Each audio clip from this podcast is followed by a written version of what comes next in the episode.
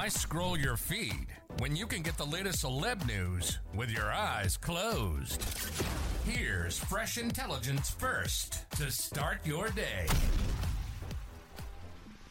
Christina Ricci has submitted a series of emails sent by her ex-husband James Heerdegen as part of her effort to shut down his attempt to regain overnight visits with their son, RadarOnline.com has learned.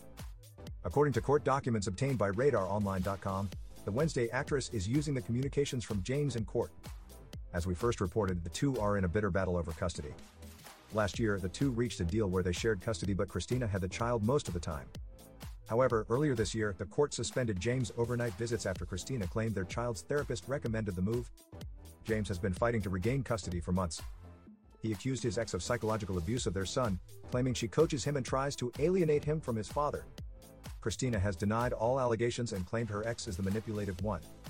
In her new filing, one message sent by James to Christina's lawyers accused the entertainer of having their son work 12 hours per day while on the set of Yellowjackets with his mom. The actress has denied the claim, saying their minor child never worked while with her and had a babysitter around to take him when he got tired. James wrote the evidence compounds with the fact that son's name was forced to work overnights in Canada with his mother, and that he missed an unreasonable amount of school. He also accused her of failing to complete her in person parenting class, as the court had ordered. He said, I would like to give yourselves and Ms. Ricci the opportunity to cure this issue.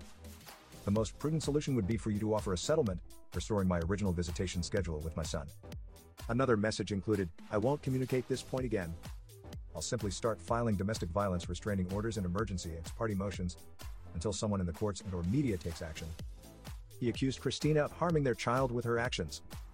Christina believes the messages will back up her claims her ex has been using the case to attack her in the media in hopes she will settle the case. The judge has yet to rule.